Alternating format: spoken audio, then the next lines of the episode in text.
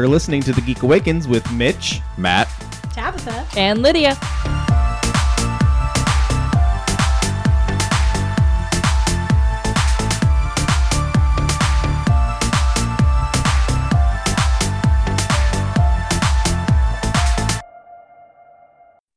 Hey guys, Mitch here um, with another edition of the Geek Awakens Presents Artist Alley Spotlight. I am here with comic book writer Caleb Palmquist.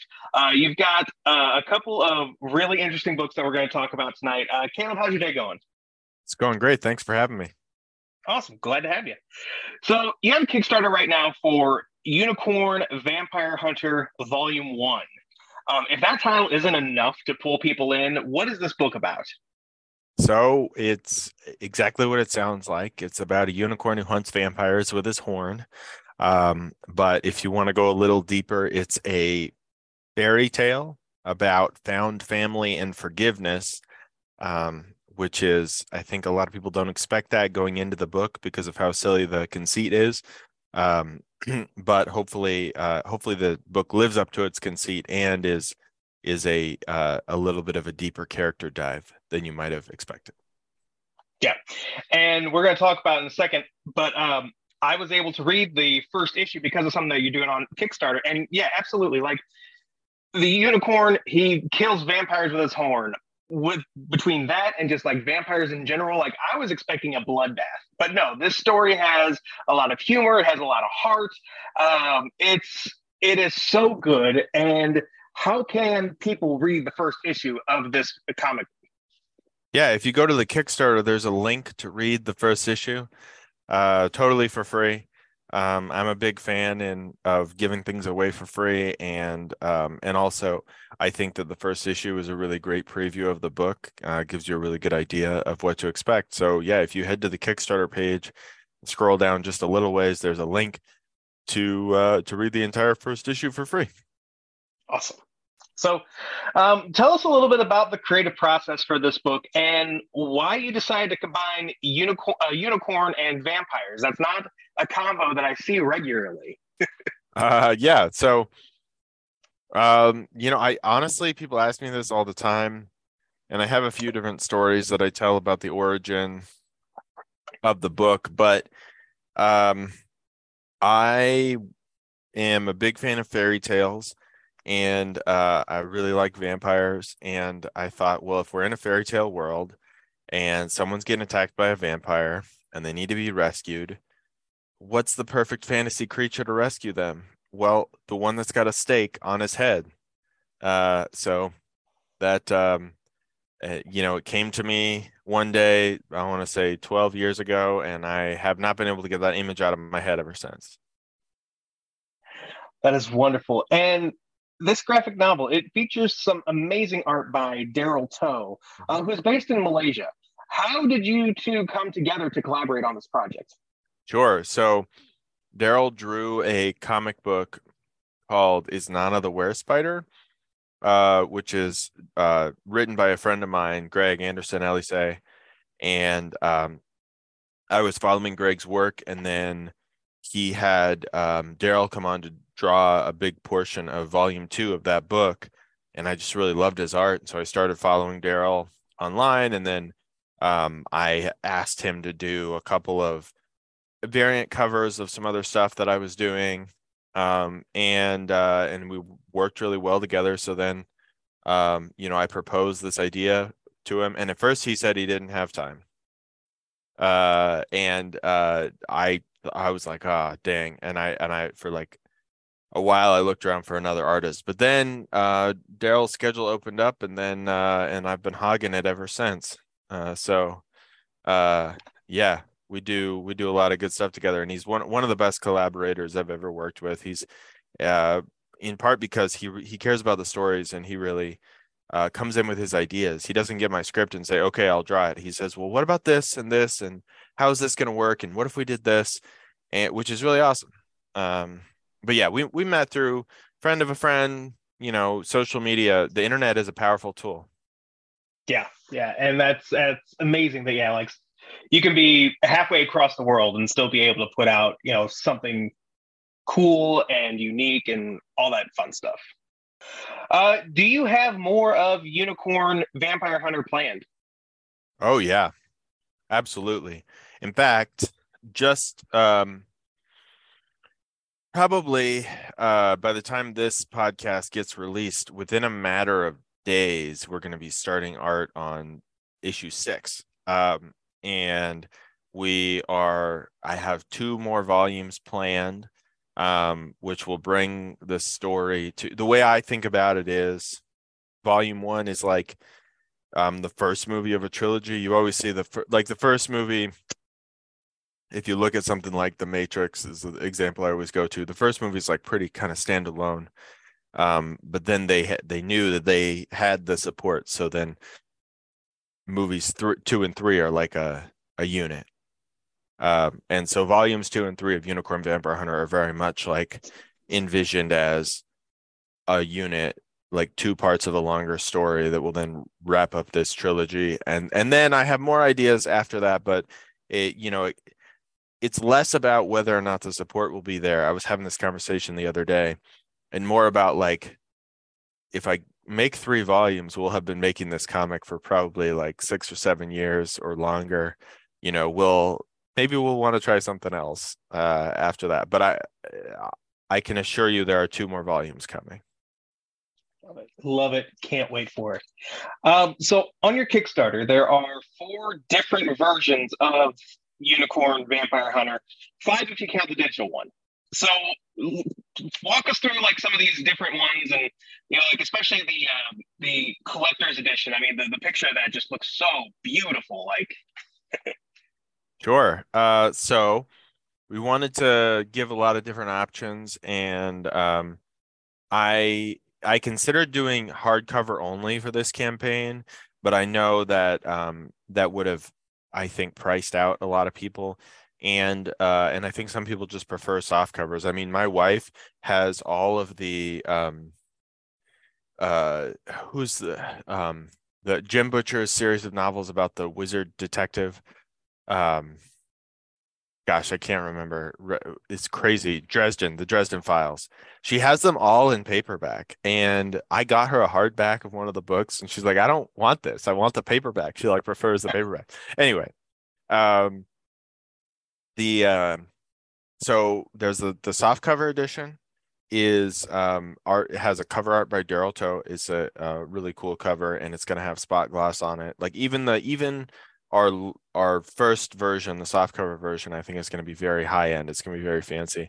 And then um, then we have the Karl Moline variant cover, and that's also soft cover. And that's really cool because Karl Moline, if you don't know, was the artist of the Buffy the Vampire Slayer comic Fray, um, which is going back like 20 years ago, was a comic book. It's like a post-apocalyptic comic about um, about a vampire slayer like in the future um and um i loved that comic it was kind of surreal to connect with karl and have him do a variant cover because you know um, buffy the vampire slayer was like a huge influence on me. And i know joss whedon is sort of a bad word nowadays but um you know you can't deny the, like the cultural impact of buffy the vampire slayer. And anyway so that cover is very cool. Karl drew that cover. Um, and then we've got a hardcover edition, and the standard hardcover is uh, is a matte um, print cover that's uh, got silver metallic stamping on the logo, which is really cool.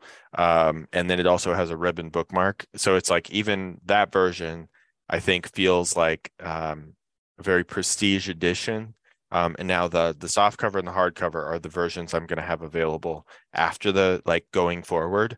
Um, the the Karl Moline cover and then the the collector's edition cover that you mentioned are are really going to be Kickstarter exclusives. Um, so then the last edition is the is that collector's edition, which is a cloth bound um, hardcover book that is has a really cool um, silver engraved pattern on the front. Um, and it's also got silver gilded page edges. Um, now, the gilded page edges is something that my letterer for all my books, Dave Lentz, who's also the guy who designed the collector's edition hardcover. He like from day one when we were working together, back when first issue of Unicorn Vampire Hunter, he said, if this gets to a collected edition, we should do gilded page edges. He's like, that's my favorite thing. It's my favorite thing in the world is gilded page edges. And so we're doing it. We got the gilded page edges, um, and it's got this ribbon bookmark. It, the, it's very fancy. It's like a library edition. I mean, it's like, and it's cool because it's the kind of thing you could really only do on Kickstarter.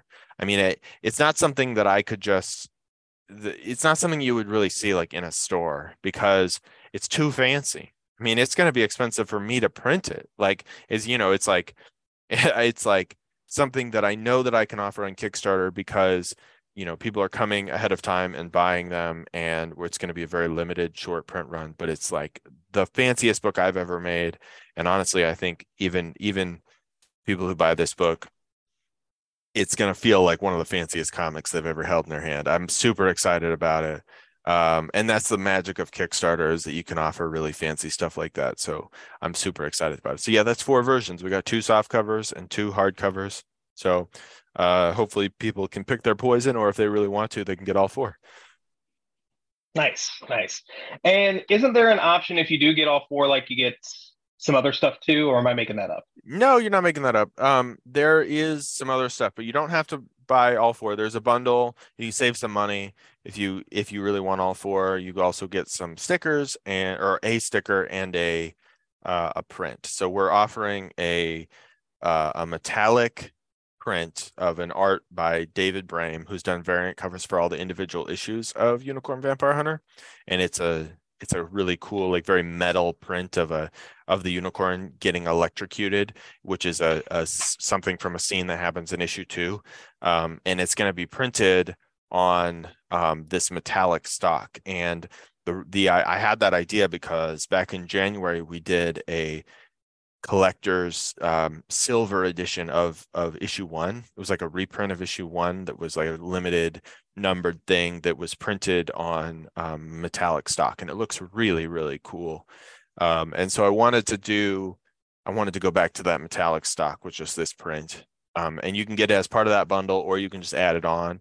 And then we also have a really cute sticker, uh, a three inch vinyl uh, die cut sticker and i love the stickers. If you've been following my campaigns for very long you know i always do these these uh, vinyl stickers um, that uh, are I always have really fun designs. Um, and honestly the stickers are like a whole a whole thing unto themselves. When i take them to conventions i always get people uh, come up to my table just to buy the stickers. Um, very very proud of the stickers that we make Love it. Love it. So, Unicorn Vampire Hunter is not the only vampire work that you've done. You've also written Vampire Detective in Space. Um, what's the synopsis of this comic? Vampire Detective in Space is about the last vampire in the galaxy, uh, a thousand years in the future, solving a murder mystery on a space station. Um, it is. Uh, I would say it's a little darker than Unicorn Vampire Hunter, but it still is like whimsical and fun. I mean, it's like the last vampire in the galaxy is a real emo boy, and his best friend is a floating AI head who makes fun of him all the time. Um, and uh, and they're like solving mysteries. Um, but it yeah so that's the basic synopsis i if i told you any more i'd be getting into spoiler territory with that book but it is just like unicorn vampire hunter has some like heavier underlying themes um i definitely get into some character stuff in vampire detective in space so um what i'm learning as i'm as i talk to more and more people about my work is that they're like why would you write something that would make me feel feelings i don't appreciate it how dare you So I'm gonna put you on the spot. Who would win, the unicorn vampire hunter or the vampire detective? Well, the unicorn vampire hunter, Edward, he's the greatest vampire hunter in this or any reality. Um, and uh, that said, James, the vampire detective, has had a thousand years to learn to survive. Um, and so that's a tough call. Um, I think the the answer is that if they fought, they would ultimately realize that uh, neither of them are the bad guy the they think the other one is and they would become friends and go fight other evil beings together and that is the best answer uh, so there's also there's another kickstarter going on right now for another comic that you wrote uh, space monkey knights go uh, what can you tell us about this book? Um, I hope you heard the exclamation point at the end of that. oh yeah, um, it is. Uh, Space Monkey Knights Go is an '80s and '90s Saturday morning cartoon inspired uh, comic book. It's a it is an all ages adventure that is um, about four monkeys who are shot out into space to explore the far reaches of the galaxy. And while they slept in their cryo chambers, they were supposed to be getting all of mankind's knowledge, but instead, through a fluke accident, they only got knowledge about King Arthur's knights. Um, and so when they crash land on an alien planet, they wake up believing themselves to be knights of the round table and take it upon themselves to guard, to protect the galaxy against evil threats. My gosh, I I am so here for like all of that. That is amazing. so how did how did you get your start in comics? Because it's it's clear you've got like a lot of fantastic ideas up there. Uh so I originally wanted to make movies. Um I went to film school and um when I realized that you know the film industry wasn't what I was hoping for, um, I decided to try to pivot into writing more. Um, and I've always had a lot of ideas for stories. Um, and for a while, I, you know, after I sort of left the film industry, I thought that I would write screenplays. But then what I realized at some point is that I've always loved comics. I've always, you know, when I was a kid, I probably read the same three issues of Ultimate X Men like a thousand times over, you know, that like my grandma had given me or something. And um, so I, I decided comics was something I can do. And since I decided to start making comics, I realized not only is it something I can do, that's the medium I want to be telling stories in. I mean, it's amazing. Um, and and so yeah, about six, seven years ago, when I was in my mid 20s, I was like, well, what am I waiting for? You know, like I have stories I want to tell. Kickstarter exists, you know, Webtoon exists, all these things exist. Like, I'm just going to do it. And of course, I went deeply into debt making my first comic. Um, but I climbed my way out of it. Um, and, uh, you know, with a little persistence and like maybe stubborn refusal to give up, uh, I just kept I just kept making stuff, and now now it seems that I've I've found a, a way to do it in a way that's not causing me to lose my uh my home, and uh, you know I'm I'm uh, I'm I'm not raking in the cash, but I'm certainly uh, doing well enough that I can continue to tell stories, which is all I ever wanted to do. Nice, nice. And you've gone through a lot of successful Kickstarter campaigns. Um, you also have a fairly new podcast about crowdfunding called uh, Crowd Blunders. So, other than telling everyone to listen to your podcast, uh, what uh, crowdfunding advice do you have for other people who are trying to get their product projects off the ground? Sure. I mean, you really did your research here. Um, I try. Uh, yes, I do have a podcast called Crowd Blunders, and the whole concept of the podcast is my co-host Alan Dunford and I just talk about all the mistakes we made while we were uh, doing crowdfunding, um, and then what we learned from them.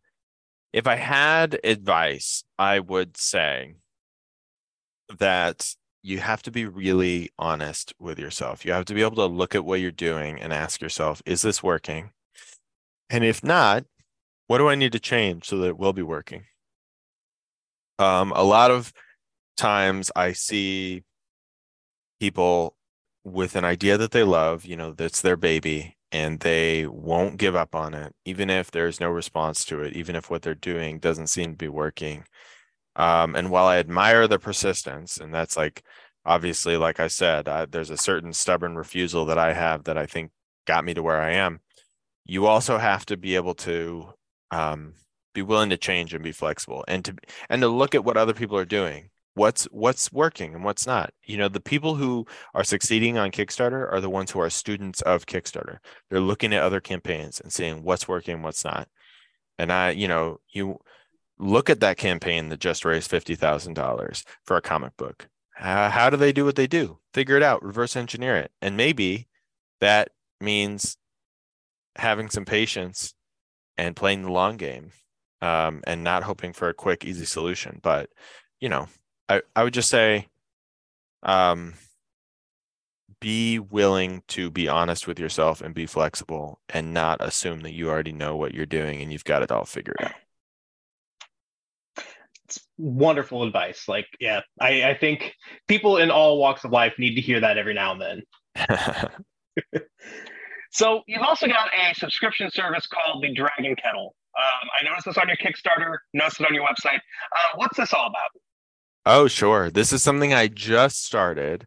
Um, and the Dragon Kettle is a subscription service um, that is basically gives um, people who subscribe a bunch of free stuff, essentially. So it costs $25 a year. And in exchange, what you get is a monthly newsletter with upcoming information about what I'm doing, like behind the scenes, more than other people get you also get a monthly comic strip that's exclusive to the to the um, service that's about the Dragon Kettle, which is a Cheers style bar that is um, uh, managed and um, like patroned by dragons. Uh, so these dragons go to a bar and it's run by dragons and it's like a sort of a Cheers style comic strip um, that's drawn by Camry Lapka that every month. Um, also, anyone who's subscribed, the big selling point is that anyone who subscribed, every time they back a Kickstarter, they get $5 off of one of my Kickstarters, $5 off shipping. They also get an exclusive reward, like a sticker or bookmark that's exclusive to that campaign, specifically for subscribers of the Dragon Kettle. Um, and so you basically, for $25 a month, you get $5 off every campaign plus extra goodies on every campaign. So, um, you know, it is, it pays for itself very quickly. It's something that I put together because I wanted to really reward people who were following along with my stuff and give them even more extra stuff. Nice, nice.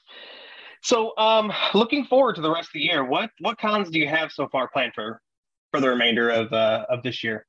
Conventions? Oh man. Uh maybe one. Um I used to do a lot of conventions and I love doing conventions. I love meeting people. Um and prior to the pandemic I was doing a lot a lot of a lot of uh, conventions. I was going I think the year before the pandemic I did like 12. Um but then obviously pandemic happened. I didn't do any for a couple of years. I did um Emerald City in Seattle last year, uh, which was a great show. I had a lot of fun. Um, this year, I might be doing a show in Portland. Uh, that's Rose City Comic Con. I'm not totally sure yet. And I just did one in Spokane, Washington, where I live, called Lilac City Comic Con. Um, but I don't know that I'm going to do any others this year. Um, and I'd like to get back to the point where I'm doing more conventions. Um, but I think between a combination of just a couple of years of not doing them and then also just like how much time and effort that they take, um, mm-hmm. I've been I've been easing off of them a little bit. Um, on the flip side, though, I'm running way more Kickstarters than I ever have run. Um, so it's uh, a little bit of a trade off. I mean, both of those things take a tremendous amount of effort. Um, but uh, Conventions also require the kind of forethought where you apply for them months and months ahead of time. Uh, and that is something that I, because like I said, a, a couple of years of not doing them with the pandemic, it's just not something I've thought about. Uh, so I don't know if anyone will see me at another convention this year or not. And that honestly, that kind of leads me to my next question. Um, as somebody who has done conventions and has done a lot of Kickstarters, um, what would you say is more difficult, trying to connect with comic readers at a convention or on Kickstarter because with both you've got like seemingly thousands other people sometimes you know like vying for their attention as well. is your question is it harder to compete with other creators? Well, no, is it is it harder to like connect with with comic readers? Like whether Oh. you're at a at a convention and like you know trying to get somebody to come to your table or trying to you know or you know versus being on Kickstarter and trying to pe- get people to come to that page and and back your back your project.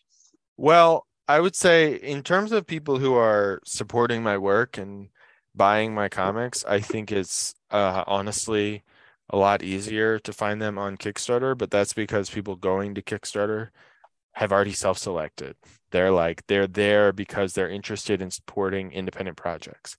Um, whereas at a comic book convention, you have all sorts of people. I mean, Comic Cons are very mainstream, which is great, um, but that also means that I'm just as likely to talk to someone who has no interest in dropping twenty dollars on an independent comic as someone who is. Um, and so, um, but I would say that in terms of connecting with other creators, if I'm talking about collaborating or like learning from other people, cons are definitely where it's at because uh, as a creator, when you go to a convention, you naturally start talking to all the other creators that are there. I've made some great friends at conventions um, and made some really good connections that I wouldn't have made um, if I hadn't gone to conventions. Uh, and um, even just like, you know, fans. I mean, I've met fans at conventions who then have gone on to back like every single one of my Kickstarters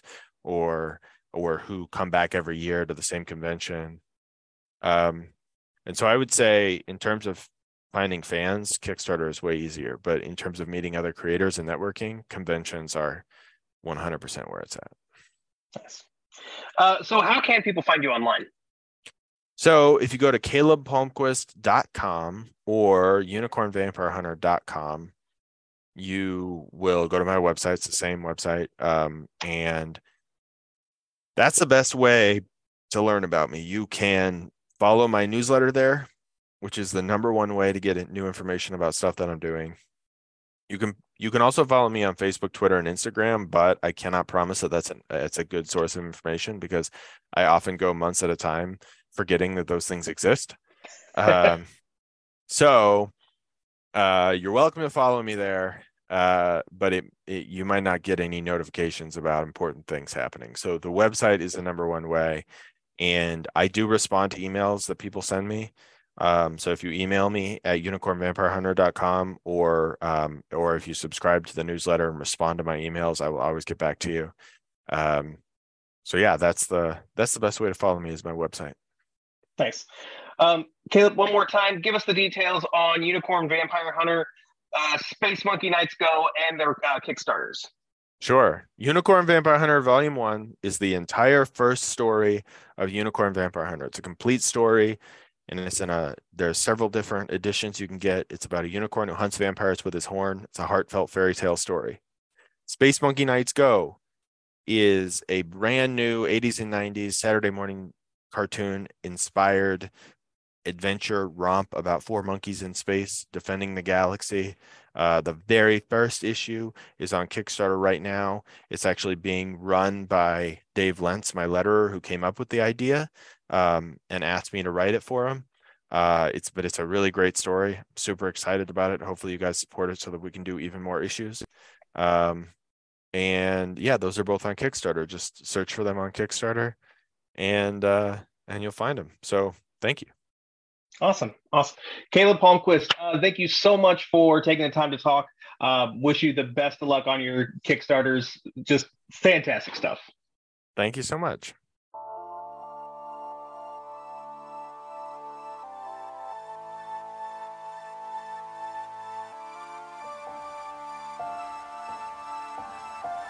That's going to do it for this episode of The Geek Awakens. If you have any questions, comments, or concerns, shoot us an email at thegeekawakenspodcast at gmail.com. It would be a shame if you didn't follow us on Facebook and Instagram at the Geek Awakens Podcast or on Twitter at Geek Awakens. Theme music created and produced by E. Cannon Beats. Our logo was designed by Shay McCain.